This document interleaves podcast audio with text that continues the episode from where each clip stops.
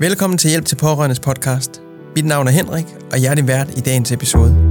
Få den bedste viden fra de bedste eksperter, når de besvarer spørgsmålet. Hvad skal du lære for at hjælpe din kære?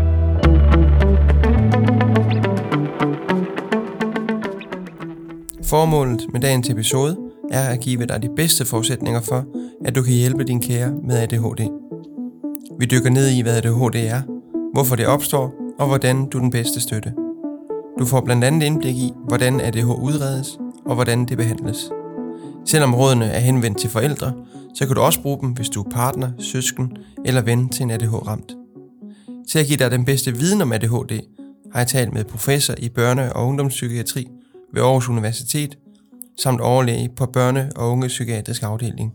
Lad os sige velkommen tilbage til Per Ove Thomsen. Per, hvad er ADHD? Jamen, ADHD er en øh, opmærksomhedsforstyrrelse.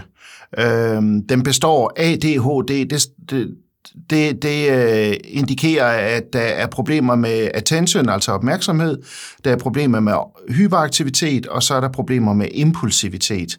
Så det er de tre, øh, det som vi kalder kernesymptomer, som vi ser ved ADHD. Øh, og det, som er det største problem, og som er det gennemgående hos alle med ADHD, det er opmærksomhedsvanskelighederne. Øh, man hører tit, at, at børn og, og voksne med ADHD kan ikke koncentrere sig, men det, det er ikke helt rigtigt. Men, men det, de har problemer med, det er at styre deres opmærksomhedsfunktion og ligesom rette fokus hen der, hvor det er relevant, øh, og, og udelukke alle andre forstyrrende stimuli, der måtte komme udefra. Øh, og det er jo noget, vi alle sammen har brug for at kunne, for at navigere i vores liv, øh, når vi skal have lavet noget, når vi skal fokusere på noget, koncentrere os om noget, vi skal have gjort. Og det er det, de har svært ved. Det er opmærksomhedsvanskelighederne. Så de har, de, man kan sige, at de har svært ved at dosere deres opmærksomhed sådan rigtigt, øh, Øh, optimalt, og så rette den derhen og fastholde den der, hvor det er nødvendigt.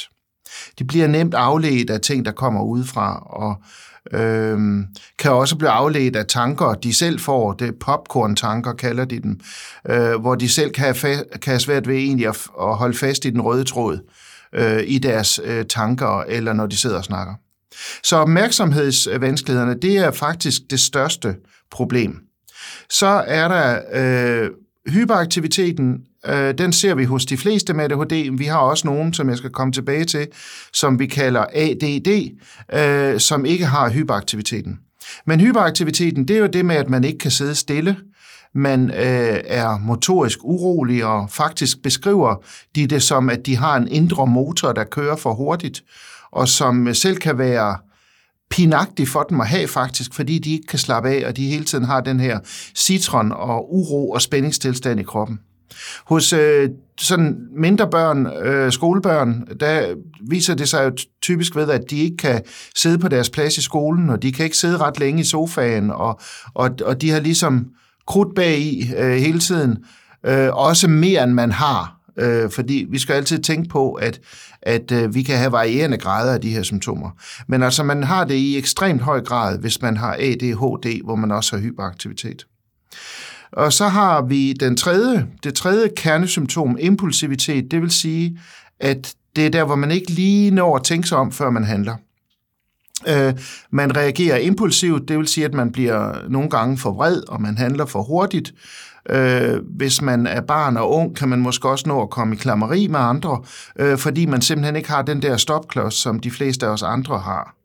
Så man når ikke lige at tænke sig om en ekstra gang og overveje, hvordan skal jeg nu handle her, men man handler impulsivt. Man har svært ved at, hvis man skal stå i kø, for eksempel i en forretning, så har man uendelig svært ved at stå og vente der. Øh, hvis man snakker med nogen, jamen så bliver man måske lige lidt for meget, man, man buser ud med det, man selv har på hjerte. Så man har lidt svært ved at finde øh, grænserne over for andre, fordi man er impulsiv. Og, og i virkeligheden er det måske også det symptom, som giver de største sociale problemer for, for mennesker med ADHD, fordi de bliver lidt for meget, de kommer lidt for tæt på, de bliver lidt for dominerende og voldsomme, øh, hører vi tit. Så, så ADHD, de rummer altså de her tre, øh, kan man sige, kernesymptomer. Så er der en gruppe, som jeg nævnte, der har ADD, altså har opmærksomhedsvanskeligheder, men som ikke har H'et, hyperaktiviteten. Men de har i fuldt lige så stort omfang øh, opmærksomhedsvanskelighederne, altså med at kan man sige, øh, øh, fokusere og koncentrere sig over længere tid, og alle de her ting, som jeg var inde på før. Dem har de til fulde, men øh, de har ingen hyperaktivitet, og derfor er det måske også dem, som vi ofte ser senere, fordi de ikke er så tydelige for omgivelserne. Øh, de sidder måske mere stille og har svært ved at koncentrere sig, og får derfor heller ikke alt med, hvad enten det er i skolen, eller måske hvis man, hvis man sidder sådan i en social sammenhæng og, og snakker, eller leger, eller hvad de nu gør, øh, der kan de nemt komme til at blive lidt marginaliseret og komme uden for gruppen, fordi der er meget, de går glip af, fordi de øh, faktisk ikke får det hele med på grund af deres øh, opmærksomhedsvanskeligheder. Så det er også et, det, det er et lige så stort problem, selvom de ikke har det her store H. Hvad er kriterierne for en ADHD-diagnose? Jo, altså kriterierne, de er jo sådan, de, vi har det, der hedder diagnosekriterier, det vil sige, at der er nogle bestemte symptomer, som skal være opfyldt. Og man må sige, at ADHD, ligesom andre psykiske, psykiatriske diagnoser, så er det nogen, der, øh, hvor kriterierne baserer sig på, hvad vi kan se, og hvad patienterne kan fortælle. Man kan ikke tage en blodprøve, man kan ikke øh, tage en scanning af hjernen og, og stille diagnosen ud fra det. Man kan godt se, og det kan vi komme tilbage til, at, at øh, mange har nogle forandringer, man kan konstatere på hjernescanning, men det er altså ikke noget, man kan stille en diagnose ud fra. Diagnosen den baseres på, kan man sige, adfærdskriterier, hvordan barnet eller den unge eller den voksne faktisk handler og reagerer. Og der har man nogle forskellige øh, rating scales eller spørgeskemaer, som man kan bruge, hvor man ligesom kan tælle symptomerne sammen. Og der er det jo vigtigt, når man gør det, at for det første, at man ikke kan stille diagnosen alene på baggrund af et spørgeskema. Man skal have mange andre informationer også. Og for det andet, at der er stor variation på, hvordan vi alle vil besvare sådan et spørgeskema. Øh, fordi variationen her er rigtig stor. Så vi har nogle kriterier, vi går ud fra, at der skal være de her de symptomer til stede, og det er jo sådan nogen med, at man ikke kan koncentrere sig, man, man taber tråden, øh, man sidder uroligt, man øh, virker forstyrrende på andre, man er for impulsiv, øh, og sådan nogle ting. Så, så, så det baseres diagnosen på. Hvorfor opstår ADHD? Ja, der er jo ikke sådan en simpel forklaring på det øh, meget svære spørgsmål, hvordan, hvorfor opstår ADHD. Det er jo sådan kompleksitet af forskellige årsagsfaktorer, som vi i virkeligheden ved ganske lidt om endnu. Men vi ved dog, at det er en kombination af nogle biologiske medfødte faktorer, og så det, der kan sådan tilkomme senere i livet af, af sociale og, og psykologiske faktorer. Den kultur, man lever i, den familie, man lever i, øhm, hvor, hvor meget hjælp får man til at takle sine problemer. Det er alt sammen afgørende for, hvordan man egentlig øh, lever med de symptomer, man har. Men, men det er jo, øh, ADHD er en medfødt tilstand, øh, som man har med lige fra starten. Og hvor vi også ved, at der er en god portion genetik, altså 80 procent faktisk af tilfældene kan forklares via arvelige faktorer. Så der er en stor ophobning i familier, noget som vi også ser hos de familier, vi får i behandling, at enten far eller mor eller begge, eller søskende, eller hvem det måtte være i familien, også har ADHD. Så der er en, en, en, en stor biologisk øh, faktor, der gør sig gældende. Øhm, så kan man øh, tænke, hvorfor, eller kan der også være noget, når vi kigger på årsager, hvorfor, hvorfor er der så nogen, der har de her vanskeligheder? Og hvorfor er det så genetisk bestemt? Og har det på et tidspunkt også tjent et godt formål at have de her, kan man sige, øh, karakteristika, de ting, som karakteriserer ADHD? Noget med at være hurtig på aftrækkeren, være god til at scanne sine omgivelser, øh, være hurtig til at reagere, være dristig og ture noget. Øh, det er jo også nogle øh, positive træk. Øh, fordi ellers kan man undre sig over, hvorfor har vi den stadigvæk med i vores øh, øh, genmasse, øh, hvis ikke de tjente et formål.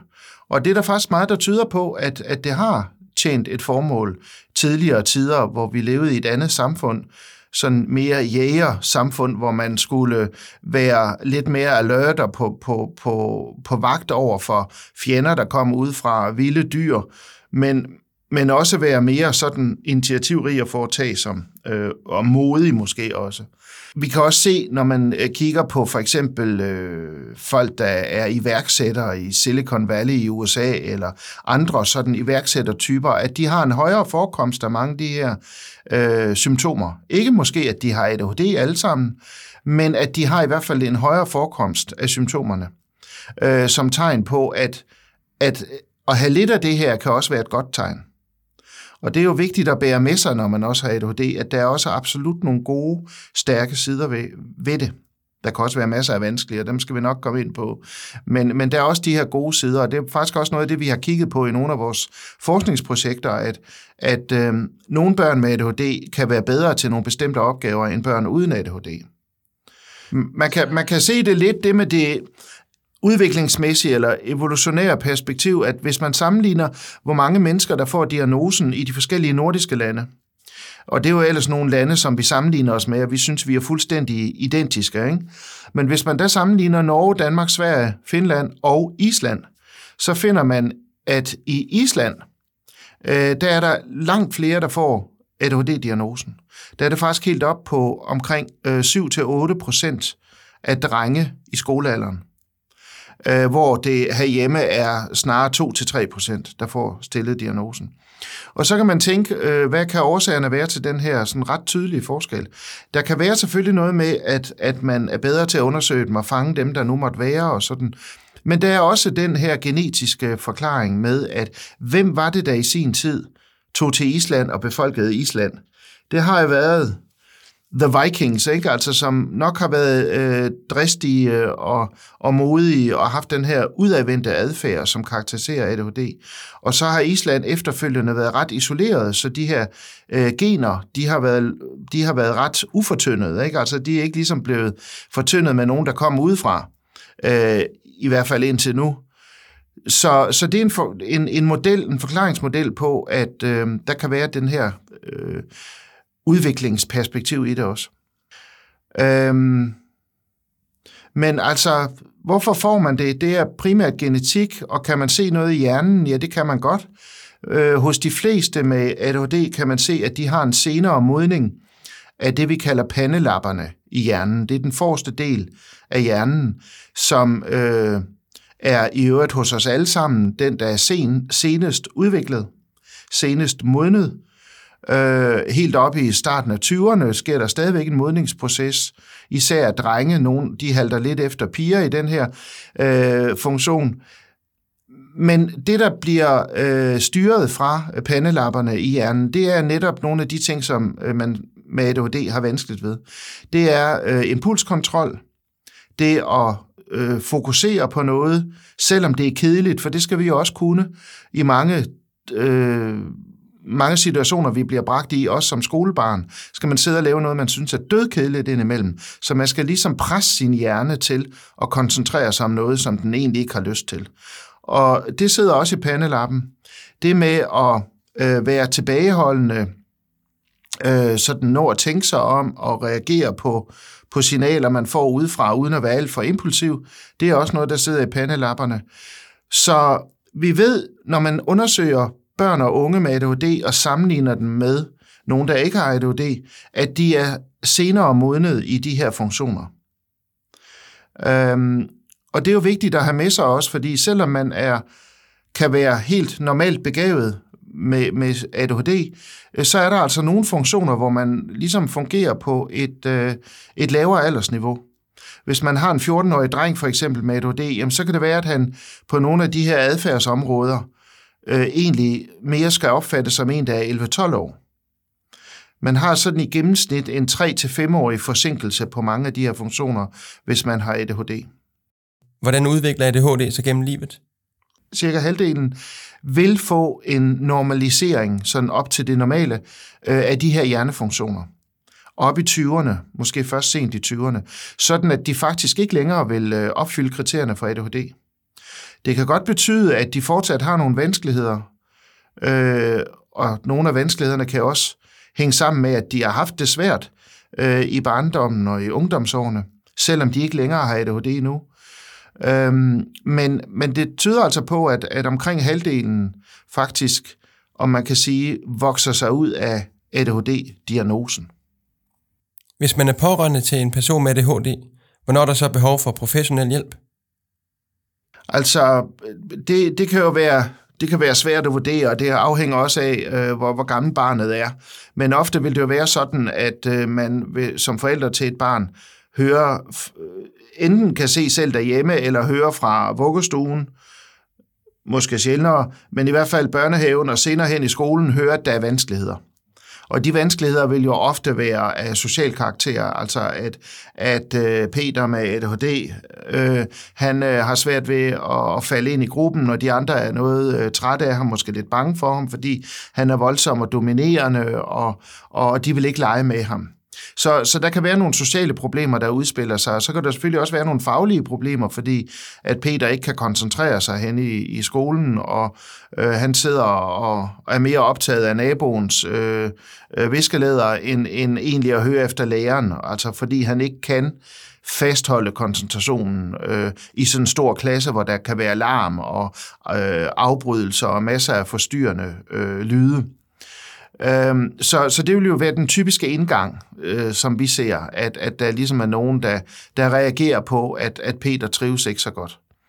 Øhm, og hvornår man så skal sætte ind, det er jo, når, når vanskelighederne får et omfang, så, så det, kan man sige, øh, er en, en belastning, øh, og man kan se, at Peter mistrives, og øh, at han heller ikke får det med i skolen, som han, han burde have med rent fagligt.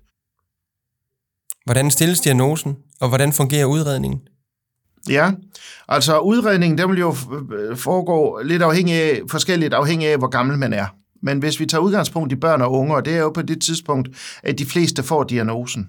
Øh, når vi ser på, på øh, de børn, øh, vi øh, giver en ADHD-diagnose, så er det især omkring øh, 8-9-10 års alderen, at de får den. Og det afspejler jo, at de er startet typisk i skolen som syvårige måske, og så har der været de her tiltagende problemer i skolen, man er blevet opmærksom på, og så bliver barnet henvist til børne- og ungdomspsykiatrien, som er dem, der skal stille diagnosen. Øhm, så, så det er ofte på det tidspunkt, men det kan også være tidligere. Altså vi ser også førskolebørn, som, som har så svære symptomer, så de kommer til os allerede på det tidspunkt.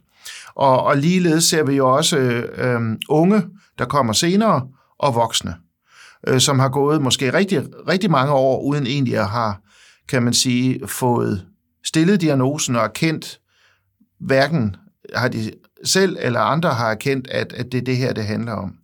Og det, vil, øh, det kan være ADHD, men det vil typisk også være den type, vi snakkede om med ADD, altså som ikke har hyperaktivitet, og det har så betydet, at de har gået lidt mere stille øh, og alene med deres øh, problemer, som er vokset, Øh, fordi det kan godt være, at de på grund af god begævelse, på trods af deres ADD, har kunne følge med øh, i skolen, og også hvis der har været støtte og en god struktur derhjemme, øh, men hvor det så vælter for den på et senere tidspunkt, øh, måske i de sene skoleår, eller i gymnasiet, eller måske først en dag senere, når de flytter hjemmefra og skal ligesom stå på egne ben, så er det vanskelighederne øh, vælter dem.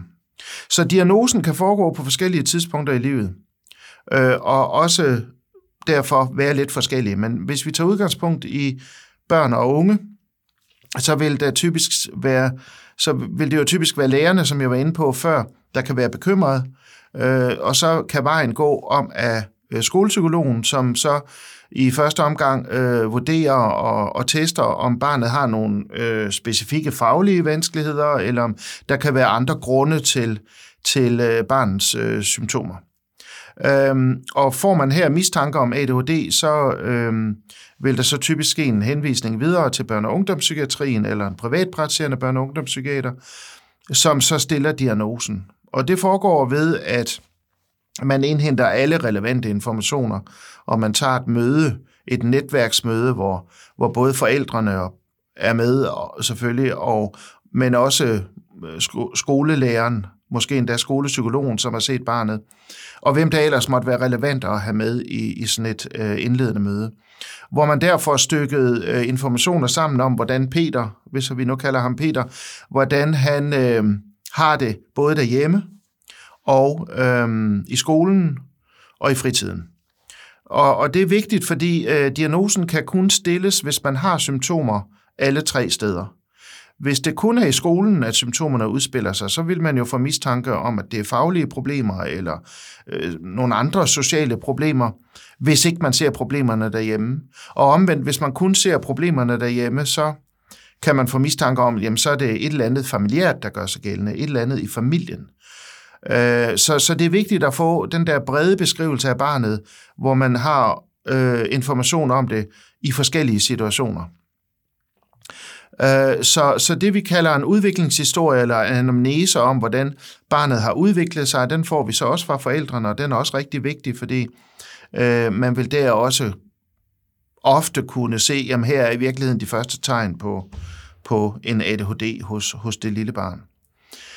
Øh, så kan man supplere så med nogle mere specifikke tester. Man kan også supplere med det spørgeskema, ADHD Rating Scale, som vi bruger, som, som jeg var inde på kort før, hvor man ligesom tæller symptomer sammen.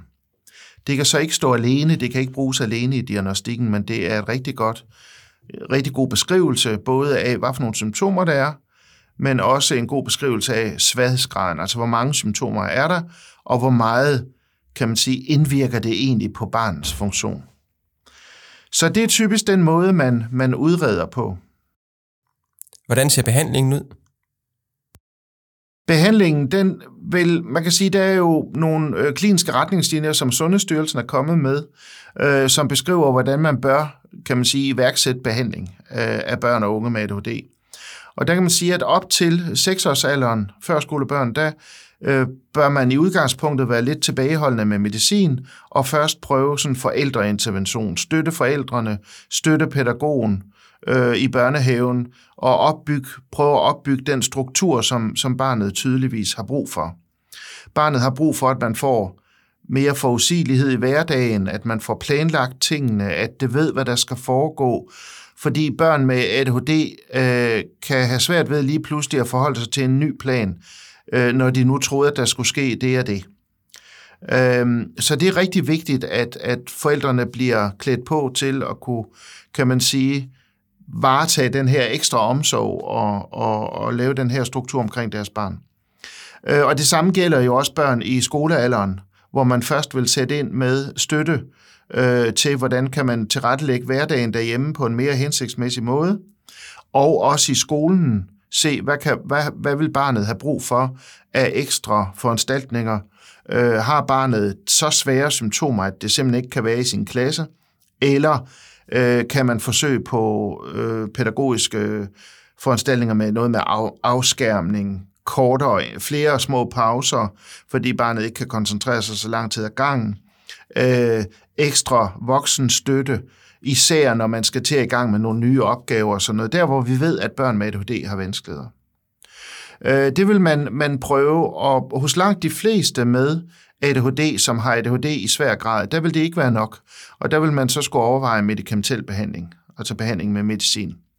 Og det er også noget, der så bliver sat i værk øh, inden for børne- og ungdomspsykiatrien, og som man så følger, og der kan være stor øh, kan man sige, individuel variation på, hvor meget medicin man skal have, og også lidt, hvilken type af medicin man skal have. Så der, der, der prøver man sig frem med, indtil man sådan har fundet den rette dosis og måde at give medicinen på. Og det sker jo i tæt samarbejde med både skolen, som jo, hvor man også skal kunne se effekten af medicinen, og så selvfølgelig forældrene og barnet selv. Og når det så kører på skinner, og det gør det hos rigtig mange, ikke hos alle, men når det her kører på skinner, også med medicinen, så øh, kan barnet efter noget tid, måske et halvt års tid, afsluttes fra børne- og ungdomspsykiatrien, og så følges af sin egen læge, altså den praktiserende læge, som, som følger op på, på den medicinske behandling. Og, og der skal man komme til kontroller øh, jævnligt, øh, mindst en gang hvert halve år, og, og der skal man også tage stilling til, får barnet den rette dosis, øh, eller skal der ske ændringer her? Eller overveje, jamen har barnet egentlig fortsat brug for medicinen? Fordi det er ikke alle børn, der har brug for øh, overlang behandling. Det har de fleste. Men på et eller andet tidspunkt bør man stoppe op og vurdere, vil barnet her nu, eller den unge, øh, egentlig kunne klare sig uden medicin. Og der kan man så prøve at, at trappe barnet ud af medicin, og så se, hvordan det går. Og så være parat til selvfølgelig at starte igen, hvis det er nødvendigt.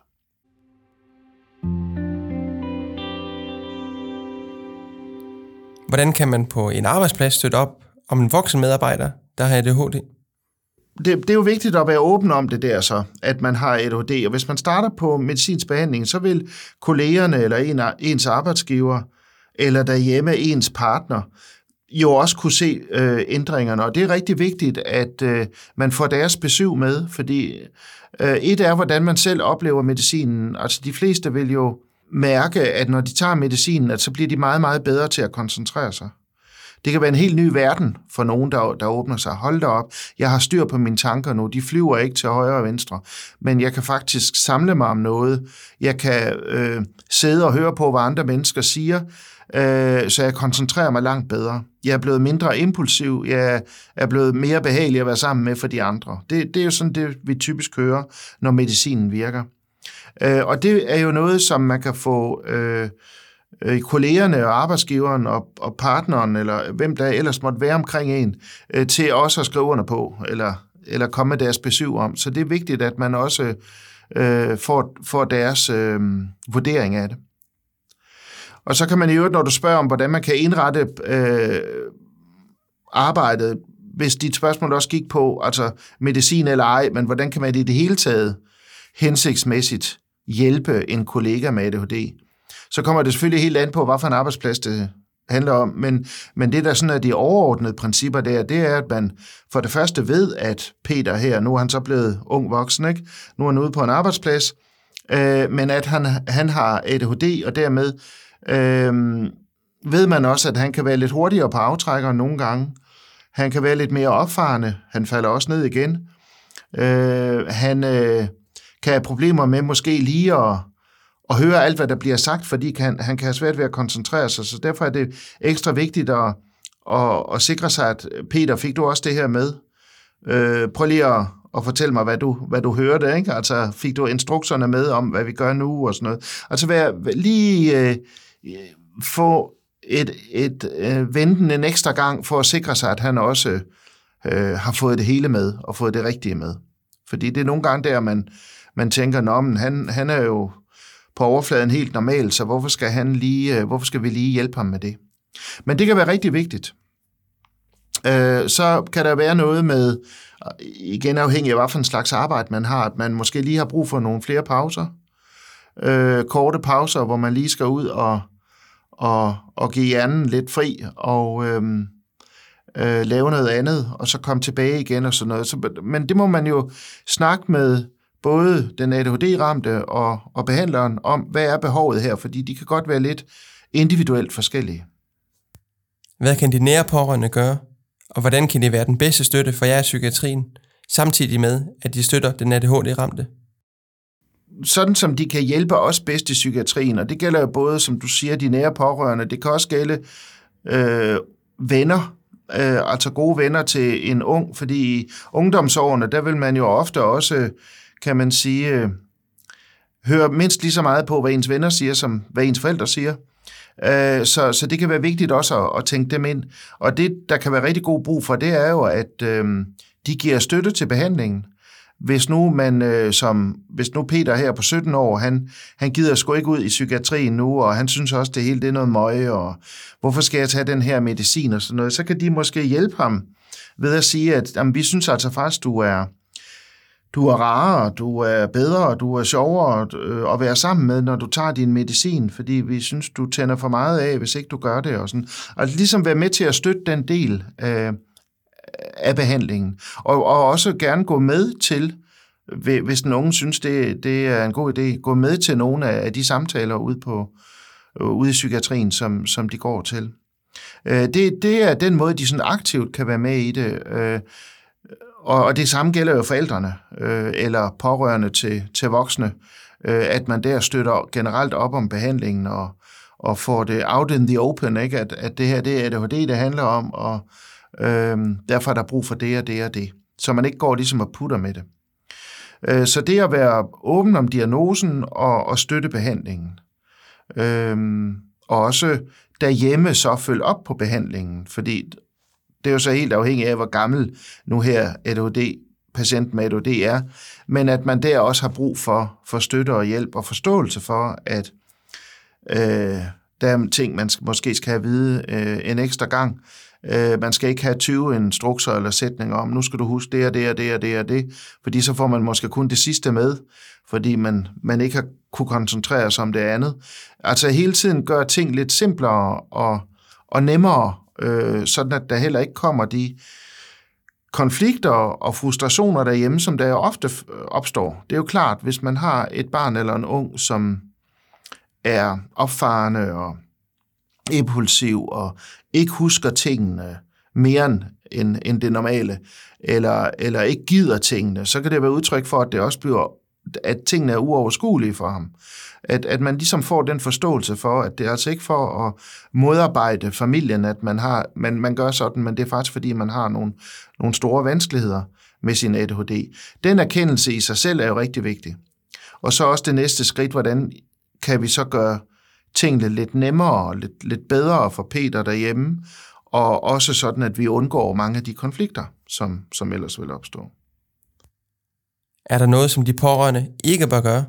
Ja, hvis der nu er konflikter derhjemme for eksempel, så er det jo en dårlig idé at gå ind i dem og begynde at råbe op selv. Altså, men der skal man ligesom være, være den, den voksne, den med overskud, og prøve at få lagt en dæmper på, og så, og så øh, få, få diskuteret tingene igennem i en mere neutral situation. Så i hvert fald at, at tage noget af energien ud af de konflikter, der måtte opstå, det, det, er jo, det, det er jo noget, man skal gøre. Øh, så skal man jo heller ikke... Øh, man skal, heller, man, man skal jo prøve at, kan man sige, lade være med at bebrejde Peter, at han ikke kan det og det og det, fordi øh, det kan han altså ikke. Og det hjælper ikke, at man så bebrejder eller skælder ud eller sådan noget.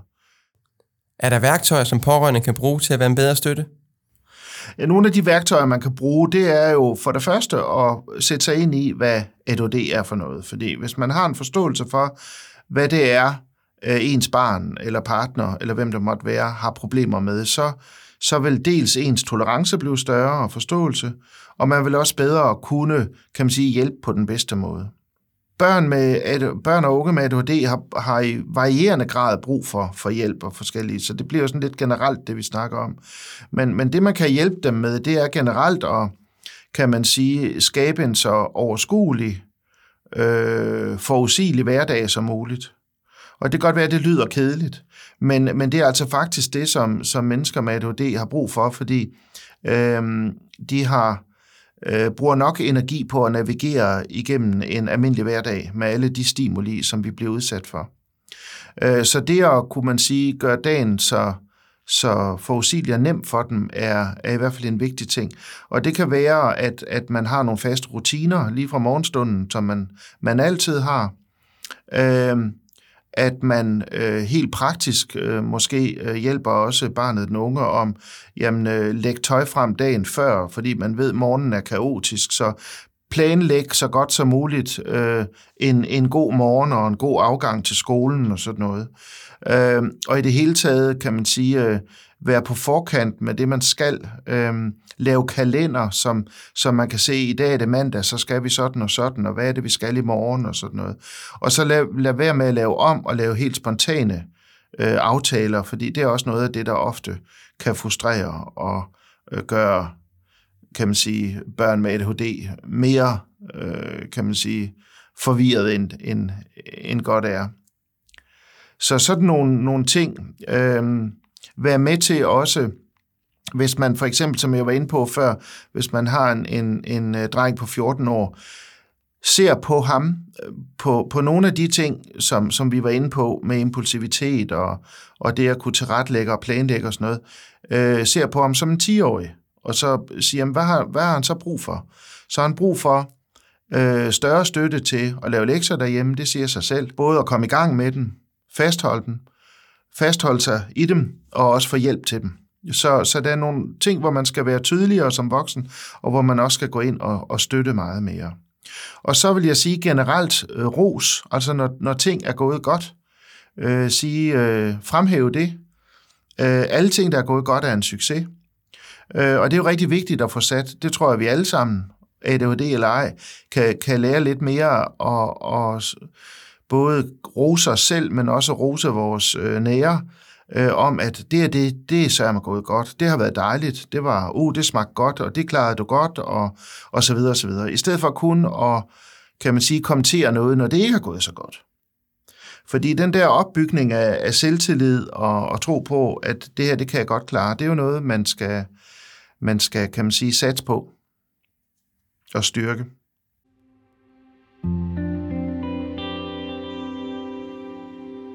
Hvis ens barn i forvejen har en lidelse, hvordan finder man så ud af, om der også er ADHD? Øh, hos en stor gruppe af mennesker med ADHD kan vi se, at de også har andre øh, psykiske lidelser. Øh, en del af dem kan måske endda ligefrem være afledt af det at have ADHD, men det vi ofte ser, det er angst og depression. Det ser vi ofte hos de unge og, og voksne. Øh, vi kan også se, at der hos øh, børn øh, ofte kan være Tourette-syndrom eller tics, altså de der ufrivillige motoriske bevægelser og trækninger, man kan have i ansigtet eller, eller andre dele af kroppen. Øhm, så, og, og hos øh, nogle børn med ADHD kan man også se sådan en vis grad af autisme. Altså der kan være et overlap der.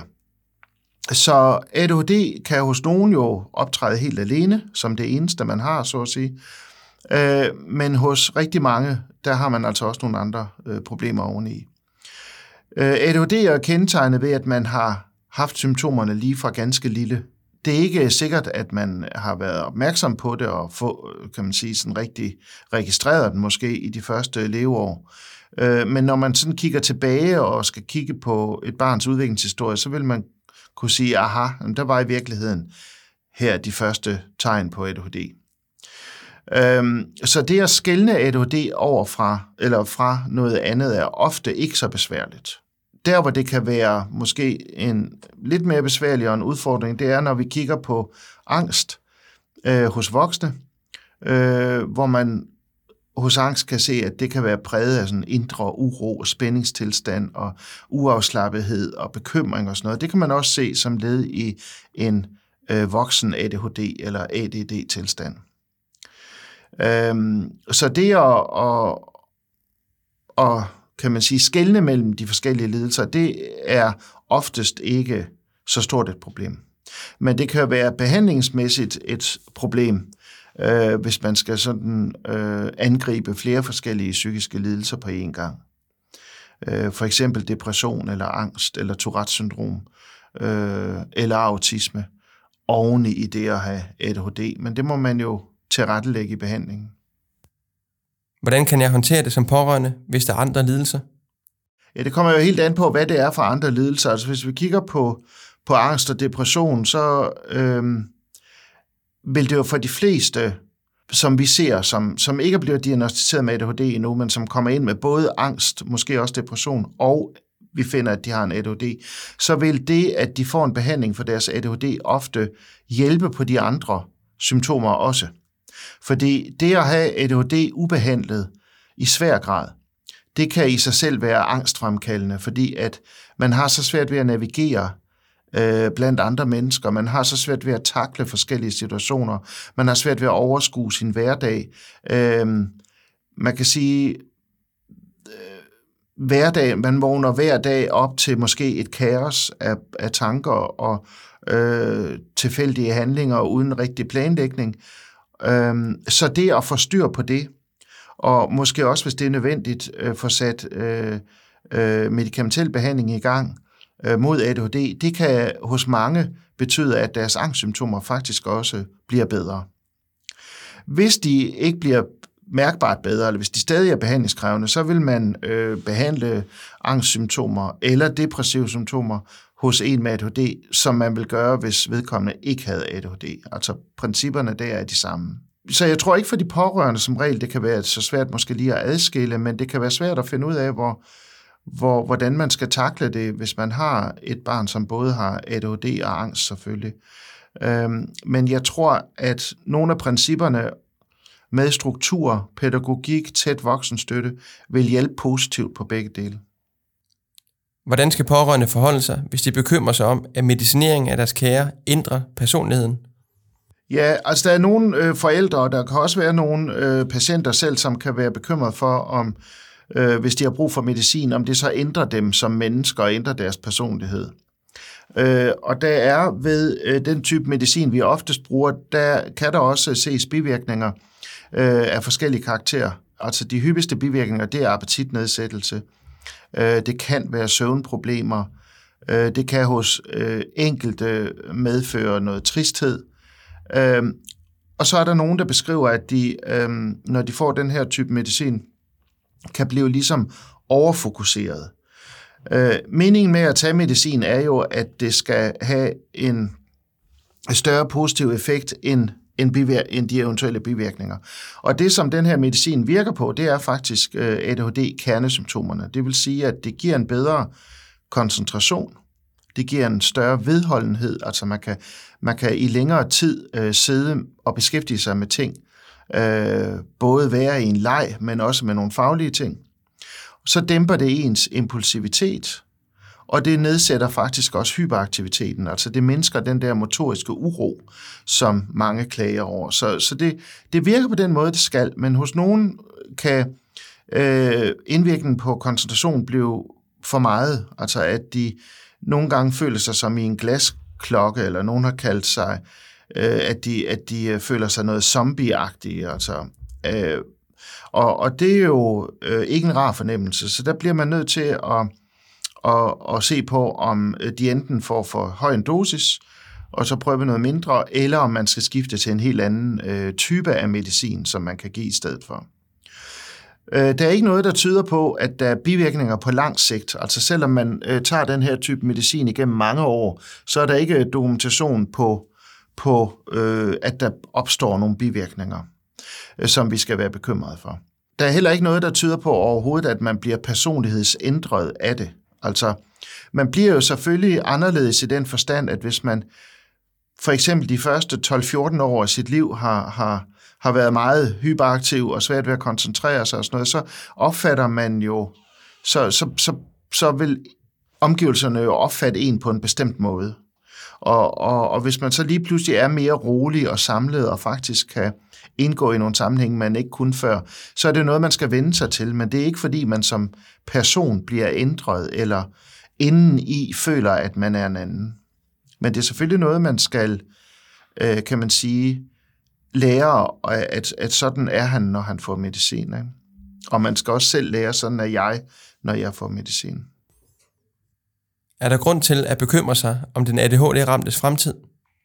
Jeg vil sige, at der er meget stor variation, meget stor, der er stor forskel på, hvordan mennesker med ADHD har det.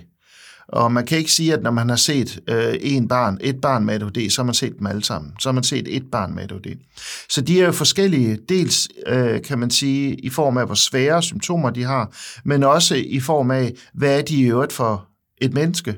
Øh, hvilke kompetencer og ressourcer har de? Øh, hvordan er deres øh, sociale kompetencer osv. osv. Der er vi jo alle sammen forskellige. Så det er svært at udstikke sådan en øh, kan man sige, øh, øh, linje og sige, sådan går det. Vi ved, at, at øh, børn og unge med ADHD, sådan, hvis man kigger på dem som gruppe, så har de en højere risiko for at øh, en lang række hændelser, kan man sige. Øh, der er lavet flere danske undersøgelser på, på de registre, vi har herhjemme, og der kan man se, at de har en højere risiko for at køre galt i trafikken, de har en højere risiko for og blive involveret i kriminalitet. De har også desværre en højere risiko for at gå tidligere ud af skolen og ikke rigtig manifestere sig på arbejdsmarkedet. Så, så, de har, så der er nogle konkrete ting, hvor de som gruppe betragtet har en højere risiko, og det er også der, man må prøve at sætte ind for at og kan man sige, afbøde det. Øhm, men, men det er ikke til at sige i det enkelte tilfælde, hvordan det vil gå, øh, fordi det afhænger ud over ens ADHD også i høj grad af, øh, en, om man kommer i behandling selvfølgelig, og i hvor høj grad man som familie og skole er i stand til at sætte det her nødvendige setup op. Men, men som jeg nævnte før, så er der omkring halvdelen, der ikke længere har symptomerne som voksen, øh, og øh, så, så prognosen er vidt forskellig. Øh, nogen forstår jo også, og kan man sige, øh, som jeg også har været inde på før, at udnytte de her ADHD-træk, som de har, til noget positivt øh, om det er i deres erhverv eller, eller, eller hvad det måtte være. Du nævner, at der er en grund til, at ADHD er hos nogen genetisk. Er det på grund af sociale omstændigheder, vi har i vores verden i dag? Altså, øh, hvis vi kigger på det øh, evolution, evolutionspsykologisk, øh, så er det som om, at hjernen ikke har fulgt med. Altså, øh, hjernen, den menneskelige hjerne ændrer sig over altså har jo ændret sig selvfølgelig, men, men over rigtig, rigtig mange år. Og der er sket en eksplosiv udvikling i, i, i vores samfund igennem de sidste 100-200 år måske, især de sidste 100 år, hvor, hvor der er kommet mere øh, drøn på. Øh, der er øh, nu her i vores... Øh, teknologiske tidsalder, så er der, bliver vi jo hele tiden også bombarderet med, med indtryk, som vi skal forholde os til. Så man kan sige, at det, blevet, det stiller større krav til os at navigere i, i, øh, i vores omgivelser. Og, og, og det stiller større krav til vores hjerne om, at hjernen ligesom skal beslutte sig for, hvad er relevant for mig, og hvad er ikke relevant. Og så i øvrigt øh, undertrykke fra vores bevidsthed meget af det, der ikke er relevant, fordi det skal vi ikke bruge unødig energi på, eller lade os distrahere af.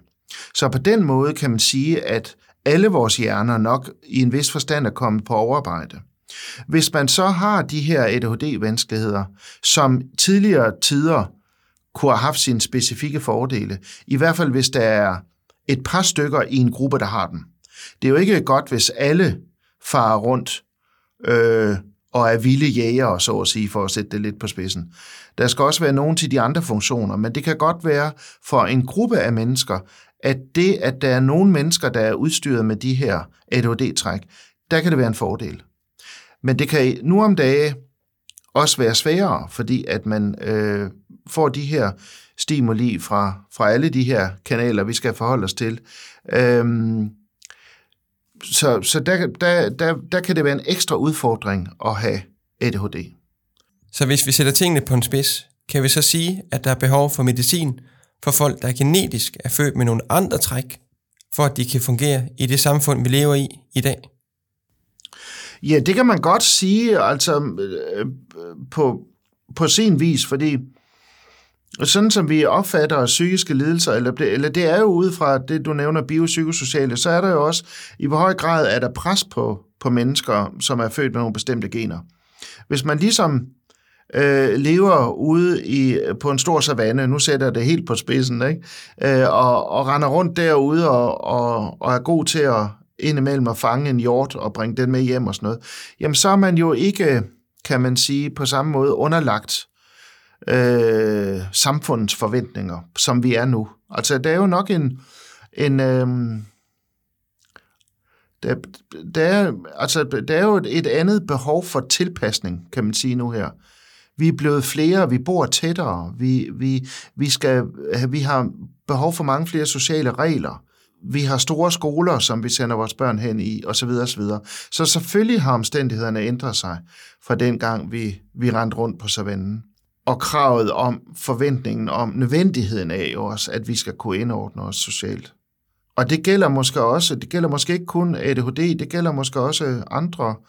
Altså, vi ser jo også en øgning øh, af angsttilfælde, ikke? Øh, som jo også kan være udtryk for, at der er et større socialt pres og en større forventningspres og en større grad af eksponering, altså situationer, man skal ud i, som, som kan belaste os. Så ja, jeg tror, det kan være et generelt fænomen. Ikke? Det giver super god mening, at der er nogle genetiske fordele ved ADHD. Og jeg kommer til at tænke på, om der er andre psykiske lidelser, som også har genetiske fordele, eller om det er noget for ADHD specifikt. Altså man kan jo sige, at, at, at alle, hvis vi kigger på angst øh, og OCD i hvert fald, ikke? Altså, så er det jo også det er jo ikke noget enten eller, om man har angst eller ikke angst. Altså vi har jo forskellige grader af angstsymptomer og angstberedskab. Øhm, og, og det er jo i en vis forstand også gode ting at have med sig, fordi det sikrer vores overlevelse. Ikke? Altså det at, at, at kunne øh, være opmærksom på en fare og reagere på den, enten ved at altså fight, flight og freeze, ikke?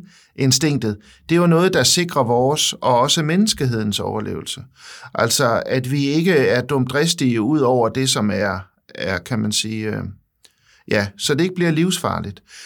Og så kan man sige, så er der nogen, hvor, hvor, hvor kæden ryger af, eller hvor, hvor de her symptomer kommer til at fylde alt for meget, og hvor vi øh, er overfokuseret på, øh, hvordan andre tænker om en ved social angst for eksempel, eller øh, hvor nu klarer jeg det meget godt i dag med det her lukkede rum, ikke? men altså har den der tendens til klaustrofobi, som jo er noget, der automatisk sætter i gang, uden at der er grund til det.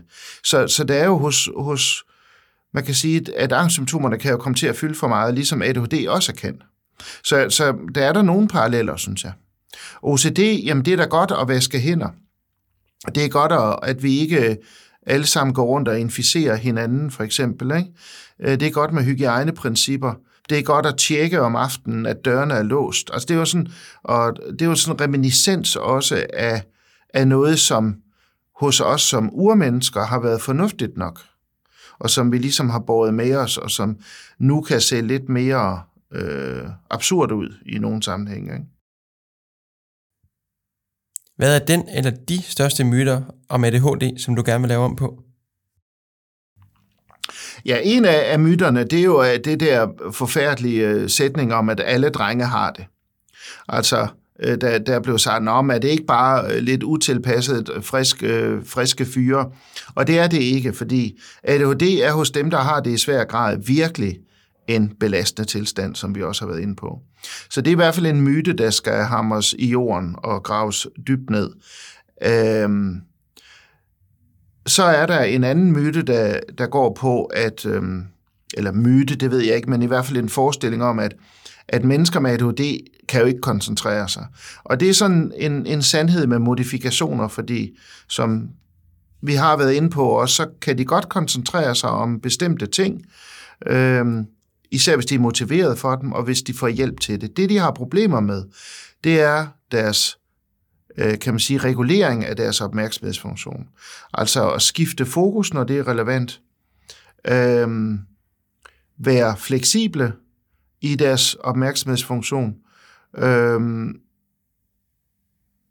så, så kan de faktisk godt i varierende grad koncentrere sig. Øhm, og så er der en tredje myte, som, som hedder, jamen ADHD, det er jo kun noget, børn kan have. Og det har vi også været inde på i dag, at det passer slet ikke, fordi vi ved om forløbet, at i hvert fald halvdelen vil fortsat have opfyldt diagnosen faktisk som voksne, og, have, og endnu flere vil have forskellige slags problemer. Øh, ADHD kan se forskelligt ud, afhængig af, hvor gammel man er, og hvad for en kontekst man er i. Men det er absolut en diagnose, som man også kan se hos voksne. Det har været spændende at få indblik i Pers erfaringer med ADHD. Der er tre ting, jeg gerne vil fremhæve fra dagens episode. 1. Sæt struktur og gør hverdagen forudsigelig. 2. ADHD kan sætte din kære bagud i forhold til, hvad de andre jævnaldrende kan. Husk det, når du sætter dine forventninger. 3. Medicin kan være en stor hjælp. Du kan hjælpe din kære ved at følge op på den medicin, han eller hun får, og på mængden. Derefter kan I sammen med behandleren hurtigere spore jer ind på den rigtige medicinske behandling. Lyt med i næste episode, hvor du møder åndedrætsekspert Lotte Porup. Lotte har selv haft angst til på livet og fortæller, hvordan øget bevidsthed om hendes krop har hjulpet hende med at overvinde angst.